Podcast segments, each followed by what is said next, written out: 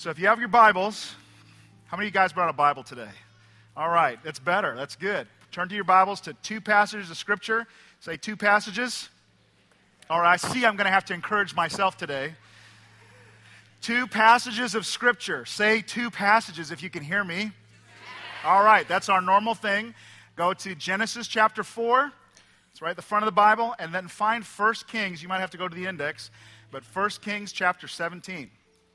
There's a book that I read about uh, five years ago called The Blessed Life by Robert Morris. I've recommended this to you many times. I hope that you'll get this and read this book and his sermons and his, his book. I mean, it's, there's no such thing as new truth, it's all old truth. But God has gifted certain people in a way to make something that can be complex to be extremely simple. So I want to thank him for that book. And the outline that I'm about to share today comes from a message that he's given, and I just thank God for his, uh, his witness in my life. But 1 Kings chapter 17. Have you got it? Are you ready? We're going to start with that passage and go back to Genesis. Let's read the word of the Lord together. This is going to be a good message today. Verse 8 Then the word of the Lord came to him Arise, this is Elijah, go to Zarephath, which belongs to Sidon, and dwell there. Behold, I have commanded a widow there to feed you. So he arose and he went to Zarephath. And when he came to the gate of the city, behold, a widow was there gathering sticks. And he called to her and said, Bring me a little water in a vessel that I may drink. And as she was going to bring it, he called after her and said, Bring me a morsel of bread in your hand. And she said, As the Lord your God lives, I have nothing baked, only a handful of flour in a jar and a little oil in a jug. And now I am gathering a couple of sticks that I may go in and prepare it for myself and my son, that we may eat it and die. And Elijah said to her, Do not fear. Go and do as you have said, but first, everybody say, but first. But first, make me a little cake of it and bring it to me, and afterward, make something for yourself and your son. Can you imagine? I mean, just stop and let those words sink in from it. Can you even imagine?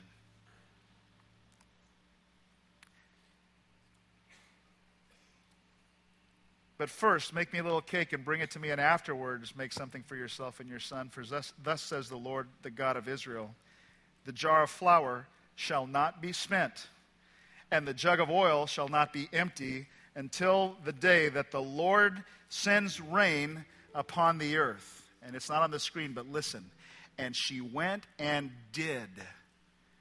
She did, as Elijah said, and she and her and her household ate for many days, and the jar of flour was not spent, neither did the jug of oil become empty, according to the word of the Lord that he spoke to Elijah. I want to talk to you today about the faith to put God first. Not faith in your faith, not faith in your own belief, but faith in God to put him first and what that means. If you will put God first in every area of your life, your whole life will come into order. If you don't put God first, your life will not come into order. Your family, your finances, your career, your job, your children, it will be out of order until God is first. It was Jesus himself who said, Where your treasure is, there your heart will be also. Every person in this room would say, Well, I want God to be first. I want God to be first. Okay, so let me see your checkbook. I mean, not really. I don't really want to see your checkbook. But, but it's a good question because I know this that your checkbook, your financial register, is going to reveal what is in first place in your life.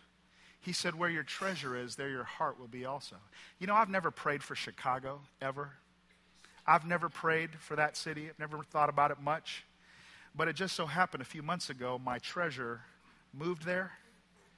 And so I kind of pray about the weather in Chicago. I pray for that environment. My son has gone to college there. It's amazing how my piece of my heart gets attached to a place where my treasure is. Where your treasure is, there your heart is also. Jesus also said, according to your faith, it will be done to you. So, what is your expectation today as God's word is about to go into you? Do you want Him to build your faith? Do you want to be blessed or do you want to be comfortable? Do you want to grow? And I know that your answer is an absolute yes today. Is that right? Oh, come on. Is that right? All right. It's going to be a good message. Get ready. Let's pray. Heavenly Father, I pray that you'd speak to us so clearly this morning. Fill this room with expectation, with faith, with anticipation that the Word of God will be good. It, the seed of it will go into good ground. There'll be return. Empty me of myself and fill me with your Spirit as one who loves you and loves your people today. And God, give us the faith to, to just do what your word says, as simple as it is, as profound as it is. I ask this in Jesus' name. Amen. All right, let's go to work. There's an economic recession going on in Israel. Not that we can relate to that. It's hard. In fact, there's not going to be rain. There's going to be a drought that's going to last for three and a half years. It's not going to rain for three years and a half. That means that everything's going to dry up. It's, it's, stuff's going to die. The economy is going to fail the scholars believe that at the time of this story, when Elijah encounters this widow at Zarephath, it is about six and a half months into this period of time. And God sends this man of God to a woman, a widow. Her husband is dead, and she has no other family with the exception of this one son, and this is all that she has. The economy has affected her so profoundly that she believes now that she is about, she's at the end of all of her resources that she is now fixing and preparing her final meal. She's going to go out and gather the last bit of fuel for the last bit of flour and the last bit of oil to bake the last amount of food for her and her son. And after that, we have no other answers. And into that picture, God sends a man who says, I want you to provide for me first, and then take care of you and your son. I wonder if she didn't just, you know, turn her head laugh or turn, turn around or look at the ground or in some way just avert her gaze to say, This is crazy. This, this doesn't even make sense. What he, if, if he knew what he was asking of me, if he knew what he was really saying of me, there is no way I can do this. I wonder how many of you have been saying the exact same thing. As I've been sharing about the four, in the 40 days of faith and bringing this to the place in your life where it actually the rubber meets the road. And it deals with your faith in God in the area of your provision, in the most important area of your life, where you really determine who is God and whom will you worship and whom will you thank. I'm wondering if some of you who, who have said, Darryn, in this economy, with what's going on in the world, you're asking me to bring 10%, a tithe of my income, into the house of God, into the church, and give that away. You must be crazy. I mean, if you knew my story, I mean, you must be crazy. That's exactly how this woman felt. You're in good company. I wonder why God would send the man of God to somebody who is a widow anyway. I mean, could he not have sent to somebody who had some resources? To somebody who, who had more, who had a lot, and why would he send Elijah to this widow to provide for his needs? It doesn't seem to make sense. And then you realize that that's the problem. That's not what's going on in the story. God did not send Elijah to this widow so that the widow could meet Elijah's need. You'll get, you'll, are you getting this? God did not send this woman into his life to provide for him, God sent him into her life so that God could provide for her. This is better than your amening. This is good. God, God, is, God is about to do something in her life, and He cares, and, and she matters so much to Him. He alters the course of the man of God of that time, Elijah, and says, I want you to go find this woman at Zarephath. This is what people miss. She's about to die. Her son's about to die. Their resources are almost up, and God gives her the opportunity to bring her finances into biblical order so that God can provide for her. He gives her that opportunity. He's giving her an opportunity opportunity for a miracle to happen. A lot of people have never seen a miracle. They would never know one if it bit them. They never guess that they would ever see one because they never give God an opportunity for Him to, have a, to do a miracle in their life. And how can you expect God to do a miracle if you've never aligned yourself to His way? He's told by the widow, You don't know what you're asking. I can't do this. We're going to eat our last meal and die. And he said, I know, but I want you to give to God first. And she would have had to have incredible faith in God to respond the way that she did. Not faith in herself, not faith even in this stranger, or even faith in faith. Do you understand that some of your problem? You say, I don't have enough faith for this. And it's if the, the miracle is predicated by how much faith that you have. And this is about faith in God and what He is able to do. She would have had to have incredible faith in God. Understand, I want you to realize this God did not need her to provide for him. And Elijah did not need this woman. I want you to just go back a few verses in the same chapter that we read. God had a history of providing for Elijah long before this woman came along. Take a look at verse 6. The ravens brought him bread and meat in the morning, bread and meat in the evening, and he drank from the brook. So before he ever encounters the widow, he's already got a pattern that God is supernaturally providing for him. Then he meets the widow. There's that little story. Keep reading in the book of First Kings a while and check this out. Verse 5 of chapter 19. Behold, an angel touched him and said, Arise and eat. And he looked, and behold, there was at his head a cake baked on hot stones and a jar of water. And he ate and he drank and he lay down again. This, by the way, is the first invention of angel food cake. It's just amazing. I love it.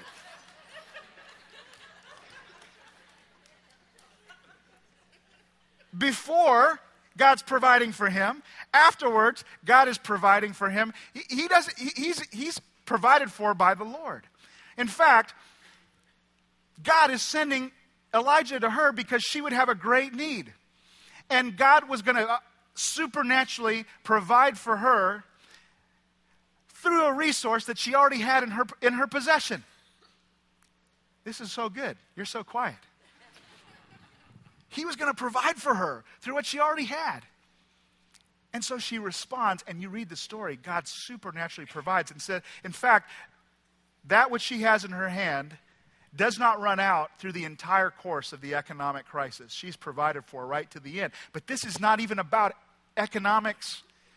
Because what, if you read the story in chapter 17, you go on into the next section of that chapter, her son dies. Her son just drops dead. An aneurysm. For some reason, the son cries out and he dies. And because she doesn't know what else to do, but she, she says, But I can call on Elijah. He'll know he is the man of God. And she calls. And because of that providential relationship, he responds, comes back to her house. Check this out in the, in the chapter here, in verse 21 of chapter 17. He goes in and he prays. He lays his hands upon this boy. And he prays three times and he cries to the Lord, Oh my God, let this child's life come back to him again. Now understand, she's got nobody. This is, this is the only person she's got left. God let this child's life come back into him again. The Lord listened to the voice of Elijah, and the life of the child came back to him again, and he revived. Did God know that this boy was sick? Did God see this coming? Is this something that He looked ahead and loved this woman enough to begin to order everything in a certain way that God was going to blow her mind? God sends a man of God into her life, and it all begins with a test. Remember tithing's a test? Here's the test. Will you put God first? And if you'll step out in faith, watch how I'm going to provide. This is what tithing brings. You see, the principle of tithing runs all the way through the scripture, and what the, the test of tithing is about is inviting two things the provision and the protection of God into your life. That's what we learned about last week in the third chapter of Malachi, where it reads, Bring the whole tithe into the storehouse, that there may be food in my house. And test me, put me to the test, God says, and see if I won't bless you, if I won't pour out the windows of heaven upon you, that there will be so much that you won't even have room to contain it. That's God's provision. And then he says, and I will rebuke the devourer, which means that I'll, I'll, I'll stop, I'll protect you. Here, here's, what, here's what this is saying If God said to you, You bring to me what belongs to me, bring me the tithe, and I will provide for you everything that you need and even more. I'll see you through all the way to the end, and I will stand at the door of your house and keep Satan out. Would you tithe? Well, of course you believe that, but will you do it? Will, would you, would you, do you actually, see, see, a lot of people, I mean, it's the Bible. That's what the, what the Bible says to do. I, yeah, I believe it. But will you do it? And why don't we do it? Well, because it's human nature. There's some fear here. I don't know if I can actually do that because, the, you know, it's human nature to be scared. It's human nature to be afraid. It's human nature to hoard. It, it, I don't know if I can actually trust. And that's why this is a test of the heart, after all. It's about your faith. Do you believe God at His word? And will you do what He says? It's difficult. It's uncomfortable. But again, do you want to walk by faith or do you just want to stay where you're at? It is human nature. It takes faith to put God first. It takes faith to give God the first. It's, there's no faith involved in giving God one of the last. Like he's giving you 10 and then you give him the last one. There's no faith required for that. The first is the principle. Well, you give God first. He goes, you know, these people in the Old Testament, it doesn't take any faith to give the tenth sheep, it takes faith to give the first one. It doesn't take faith to give the last, the leftovers. It takes God, it, it takes faith to give God first, putting your trust in Him to provide for the rest. And this scripture, uh, this principle is all the way through the scripture. And here's why we don't do this. I want to take you back to Genesis chapter 4 and read you the story of the first two people that we know of in the Bible that struggled with this. It's the two sons of Adam and Eve, Cain and Abel. The two twin sons of Adam and Eve. A lot of scholars, a lot of theologians believe this. It's not for sure, but we can read right in the first verse why it seems to be obvious that these were two twin boys. Let's take a look in the first verse of chapter 4. Now, Adam knew his wife Eve, and she conceived and bore, delivered, Cain, saying, I've gotten a man with the help of the Lord. And again, she bore, she delivered again his brother Abel. It doesn't say that he knew his wife again and she conceived again. It just says that she conceived once and she bore, she delivered twice. Again, we don't know that for sure, but it's really powerful and we understand something of the nature of this story. Abel was a keeper of sheep, he was a rancher, and Cain was a worker of the ground, he was a farmer. Look at this, verse 3. In the course of time, when he got around to it, Cain brought to the Lord an offering of the fruit of the ground. But notice the difference. And Abel also brought of the firstborn of his flock and of their fat portions. And the Lord had regard for Abel and his offering, but for Cain and his offering he had no regard. So Cain was very angry and his face fell. And the Lord comes to Cain and he says, Hey, why are you so angry? Why is your face fallen? If you do well, if you bring the offering the way I say, you, will you not be accepted? And if you do not do well, if you don't bring the offering the way I say, sin is crouching at the door. Its desire is for you, and you must rule over it. When you get hard hearted with the instructions of God, when you begin to resist and, and get that, that, that feeling, that desire, it wants to have you. It wants to take you over. And as it takes you over, it opens the door to all kinds of stuff for you that you would never imagine. Sin is crouching at your door, waiting. And that's exactly what happens to, to Cain, right? Because, you know, he opens the door, uh, he's, or he's resisting, he gets rebellious, he starts to blame and he starts to get bitter at his brother and he's harboring all that. And the next thing you know, he's taking him for a walk and talking to him and that just comes up and rage flies. He kills his brother. I'm sure he never intended it, but it's exactly what took place. Now, there's no mystery to me at all in the Bible why God would regard Offering with, uh, with contempt and he would regard Abel's offering with blessing. Abel brings the firstborn. The scripture's so clear, and Cain didn't bring the first fruits. And here's what I want to ask why would Cain not bring the first fruits to God as was expected of him. It all goes back to the heart. I want to look at the contrast of the two hearts the heart of, of Cain and the heart of Abel. The first, the heart of Cain. Why, what's going on in Cain's heart and how do you get this? Well, let's look at what the scripture says about Cain in another part of the Bible. In the book of Jude, uh, verse 11, there's, no, there's only one chapter, and, and in verse 11 it says this Woe to them, for they walked in the way of Cain, and they abandoned themselves for the sake of gain, which is greed, to Balaam's error, and they perished in Korah's rebellion. Greed and rebellion, the two things that were in the heart of Cain greed and rebellion. This is why we, this is why we don't tithe. This is what stops us from bringing God the first fruits of our income because we want more, we don't want to give up, we're pursuing a lot, and we don't want to give up, and uh, we want to do it our way. I want to do it my way. And you know, this wasn't the first offering for these boys. In fact, they're not even boys. They're grown men at this point. They're, they have got responsibilities. One's running a farm, one's running a ranch. They're grown men who have watched God, who've seen the example of their parents.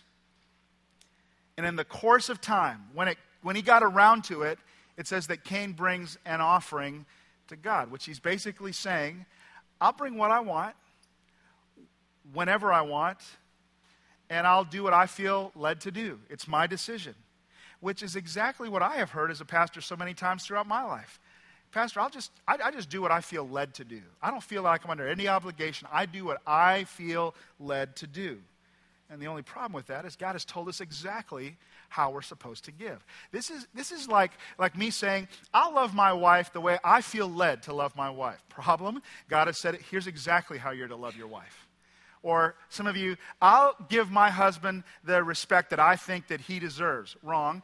God has said specifically, you're to honor your husband this way. It's very specific, ladies, how you're supposed to honor your husband. Amen. I got so much from that. That was.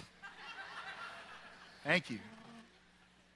So when you say, I'll just do, I'll just do what I feel led, I'll do what I want to do. I'll bring it whenever I feel like it. No one's going to tell me what to do. That, that's, you're, you're, you're, you're encouraging your own heart of rebellion. It's the heart of Cain. And, and, and you know, what happens is you start to encourage that little rebellious heart. I've seen it. This is the pattern. A person starts to say no to God, to hold him off, and very slowly bitterness starts to come up in their heart because God's not blessing them. And then other people God's blessing them. He must love them more than he loves me. This is what happens with Cain. Instead of just, you know, you say, well, I'm not sure, Darryn, that he actually knew. I mean, where does it say that he actually knew what God expected? Well, I think it's pretty clear. It's implied right there. But let's just say that you're right. Okay, I'll give you that. Let's just say that, that you're right. God comes to him. And, and God says, hey, listen, Cain, come on now. I've told you how you're to do it why won't you come and give it to me in the way that I say it? If you do, won't you be accepted? Come on now. We can do this. Get it together. So God even comes to him and explains to him clearly what he is supposed to do. And what happens is, is Cain just starts to harden his heart. And he starts to get a little bitter. And he starts to point towards his brother and say, as if all the bad things that are happening to me are because of him, which is exactly what people do. I'll watch this. They start to close off God in these little areas, and before long it's, well, they and this, and it's their problem. And here's the thing even if you're right and they're wrong and they hurt you, the Bible says if you treat them the right way, God's going to bless you. Amen to that, yes. God's going to bless you if you treat it the right way. But Cain just keeps harboring his heart. He gets more and more rebellious, and he closes off God. I'll do what I want to do whenever I want to do it. Now, listen, I want to be very clear. This is what the scripture teaches over and over and over and over again. It's not just some random verse. I want you to look at a few of these verses. Proverbs chapter 19, verse 3. Check this out. People ruin their lives by their own foolishness and then are angry at the Lord. Preach Darryn Scheske. That was the best verse of the whole day. That's exact that's what people do. Well, God, he's not fair. Proverbs chapter 3, verse 9. Honor the Lord with your wealth, with the first fruits of all of your produce, your income. Then your barns will be filled with plenty and your vats bursting. I mean, everything is going to begin to overflow. And notice the word is honor. That's the idea. It's not about a legalism. Some of you are so cheap, you'll sit there and put 30 $33.75. That's my tithe. And it's like, you couldn't round that up to $35, you know? It's like, it's like that, you know? It's like, ah, that's a, it's as if it's some mechanical formula. Come on now, I'm working right in there where you guys live.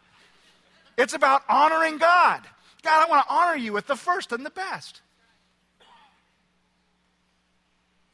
I'm going to meddle some more. Exodus chapter 23, verse 19. The first fruits of your land you shall bring into the house of the Lord your God. That should clear up what we are to bring and where we're to bring it. End the story. It's that simple.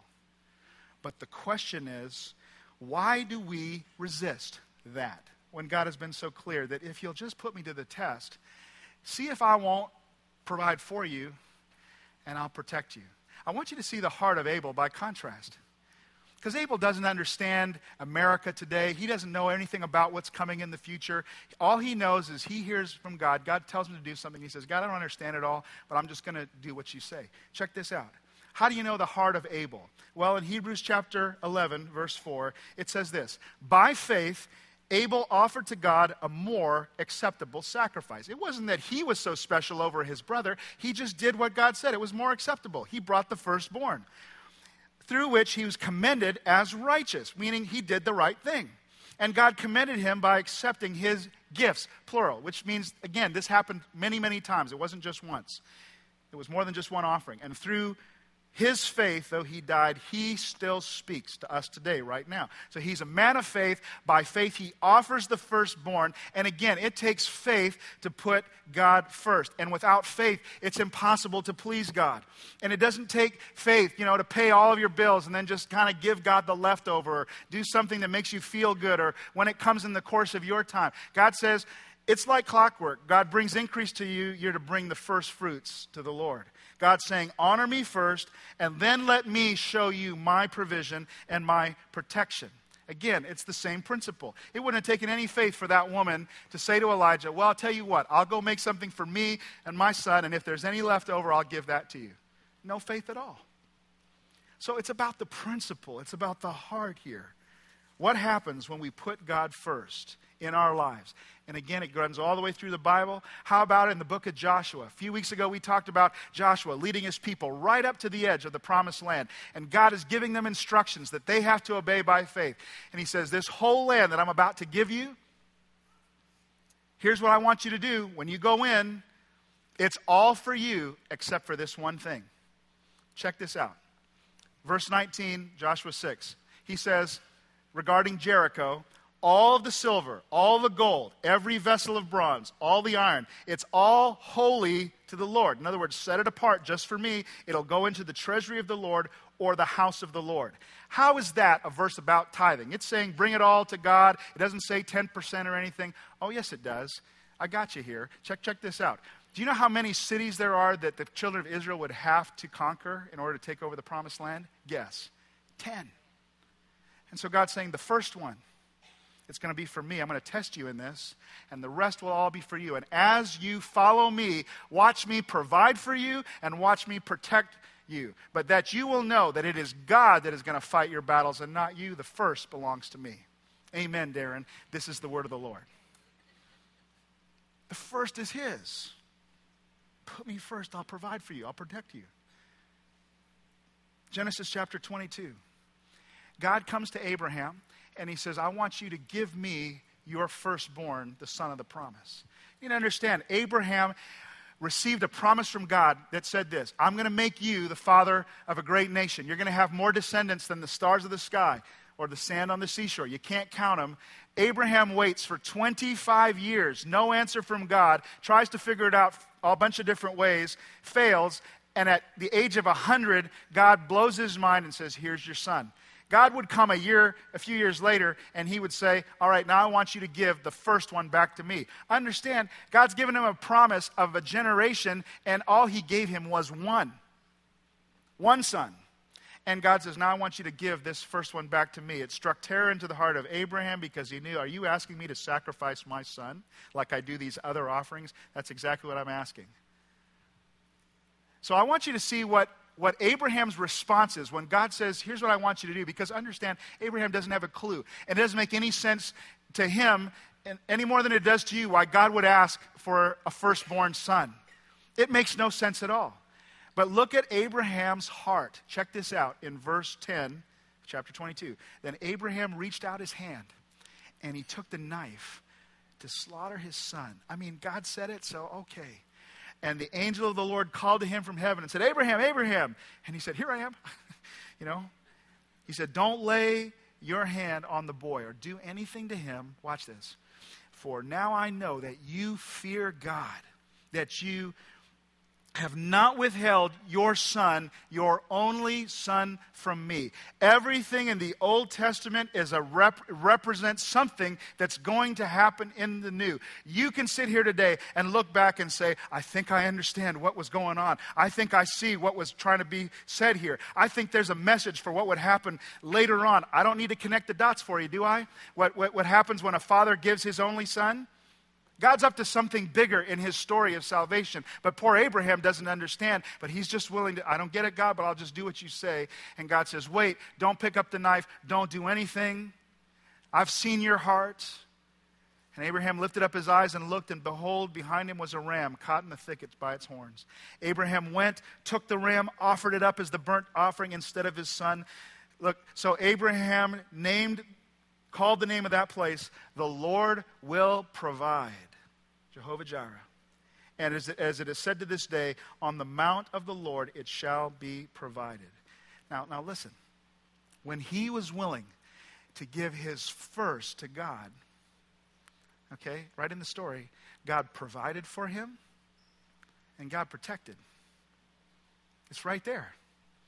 God provided and God protected. God wants to supernaturally make you aware that there is a God in heaven, and the way He lets you know that there is a God who cares about you is through two things that He provides for you and He protects you in a way that's undeniable, and you say, There must be God. And He wants to blow your mind. And until you're willing to put God first, you don't get to see God. This is empty religion to you until you put God to the test. This is all the way through the scripture. That's why Jesus himself would say, Seek first the kingdom of God and his righteousness. Do everything that's right, because everything then will be added to you. But the heart of Cain says, mm, I'm not going to have anybody tell me what to do. I'll do what I want when I want and there's this rebellious heart that goes on it. The Bible says that, that Cain was offended. Isn't it interesting when people get offended with God, they never stop to consider the alternate view? so people say, how could, a, how could God send, a loving God send somebody to hell? yeah, what about the alternate view? What about that? Well, who could possibly reject a loving God? So there's an alternate view on this story. A- Abraham, or I mean, Cain is offended, right? Well, have you stopped to consider that the alternate view of this story is that, that God was offended? God was offended. That's why God had no regard for his offering. What do you mean God's offended? It's a, it was important to God. It was important because here comes Cain saying, I'll, I'll do, I know you said bring the first, but I'll bring what I want, when I want, however I want. And so God was offended. He had no regard for it. Why is this such a big deal to God? Why does God care about the first? Because you see, God is writing his story. His purposes are bigger than you. You're not God. You don't see all that God is doing. You don't understand every little thing. And so, God is sometimes He'll come to you and He'll say, This is what I need you to do, son. This is what I need you to do, daughter. And you say, Well, I don't understand, so I'm not going to do with it. And God has no regard for that. God was saying, I was up to something so much bigger. Because let me tell you why the first is such a big deal to God. It's because of what it would represent. That, that God wrote the scriptures, the Old Testament, because of what they would represent for us today in the new. And our minds would be blown and we'd see the, the handiwork of God all through salvation history. Look at these verses 1 Corinthians chapter 15, verse 20. But in fact, Christ has been raised from the dead He's the first fruits of those who have fallen asleep. Or how about Colossians chapter 1, verse 15? He is the image of the invisible God, the firstborn of all creation. Verse 17. He is before all things, and in him all things hold together. Verse 18. He is also the head of the body, the church. He is the beginning, the firstborn from the dead, so that he himself will come to have first place in everything. God knew the firstborn and the first fruits would represent the sacrifice of his only son. Abel just hears the word, doesn't understand it all, but brings the first with a pure heart. Cain receives the same message, refuses to bring the first fruits and first fruits and says, "I'll do whatever I want when I want." And God says, "I'm not going to accept that because you need to understand, son. I'm doing something that's bigger than you. There's going to come a day when I am going to give my first fruits and my firstborn to you."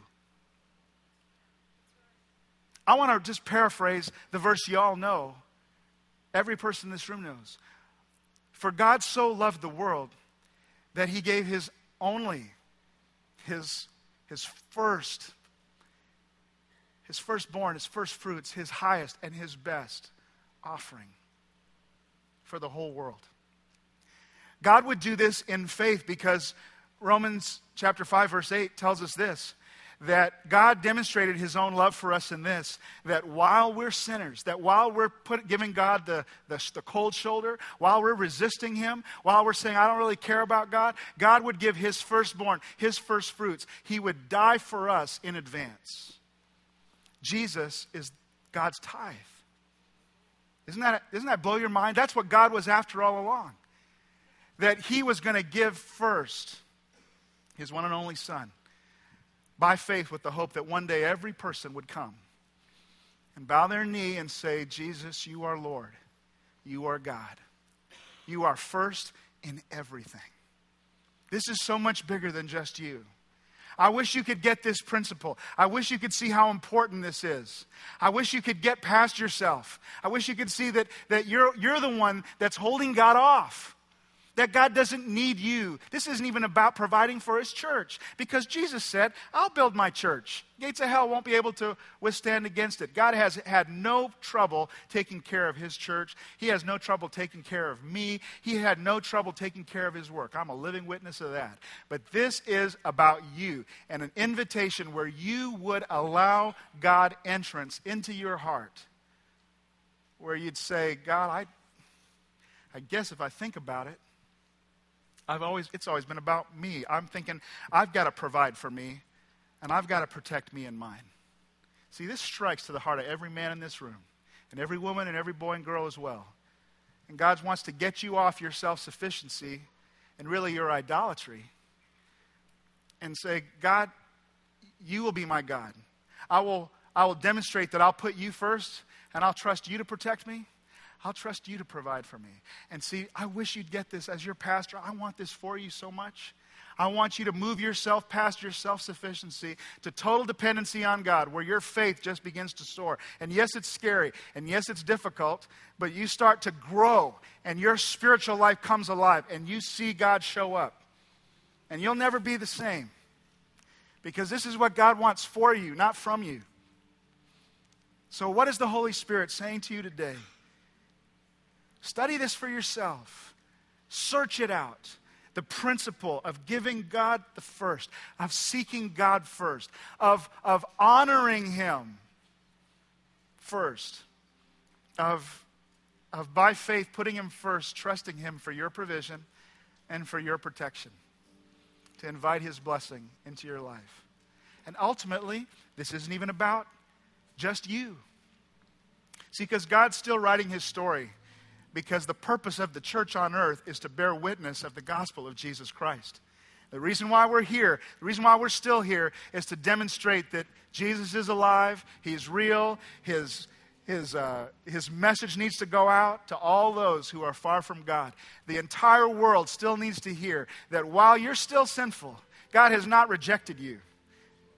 But God loves you and He died for you and He gave Himself first so that you could first you could now come to Him and respond. And that's why you hold in your hand these little pieces of paper. Because in the end of the day, there's only two things that are going to last forever. Everything's going to burn up. All your toys, your money, the house, it's all going to be gone. And two things will last forever the Word of God and people in one place or another, heaven or hell. And God would send this message out. He would say to you, Give yourself to things that will last. Sow into eternity. Get busy praying and thinking about people who are far from God. And if you'll do that, if you'll put His kingdom first, God is going to show Himself and reveal Himself to you. And you'll never be the same. I want to pray for you. And as, you, as, as we close today, the application is to take those little post it notes and actually move past everything else and land on this. Write the name, the first name. Who's far from God? You might even write your own name. Post it on the wall today and say, Jesus, I know I'm far from you, but uh, today I'm coming back. And some of you need to write your kids' names and your neighbors' names and your coworkers' names. And as an act of worship to God today, as you leave, you just put it on the wall and say their name and pray.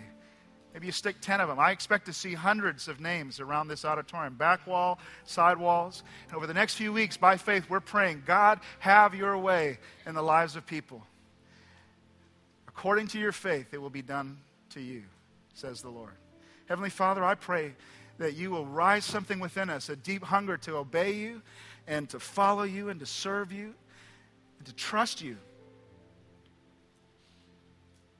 God, I, by faith, I pray for these men and women that are, these boys and girls whose names are being written on these walls. I pray, Lord, Lord, that you would make them aware of you, that you would use us, Lord, to be your body, to be your hands and feet in their lives.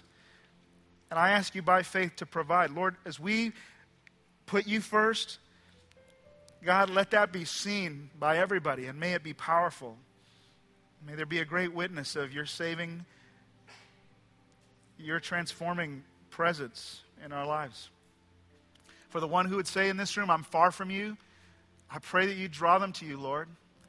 Let them know that you're real. May they simply say, God, I confess to you I'm a sinner and I'm sorry, and I humble myself before you. You be God today. I've heard about you, I've grown up knowing about you, but I'm far from you. Forgive me. I change directions. I'll start following you from this day forward. You say, Yes, God, that's me. Then I'm praying for you today. Yes, God, that's me. Heavenly Father, have your way in our lives. I ask this in the name of your precious Son, Jesus Christ. Amen.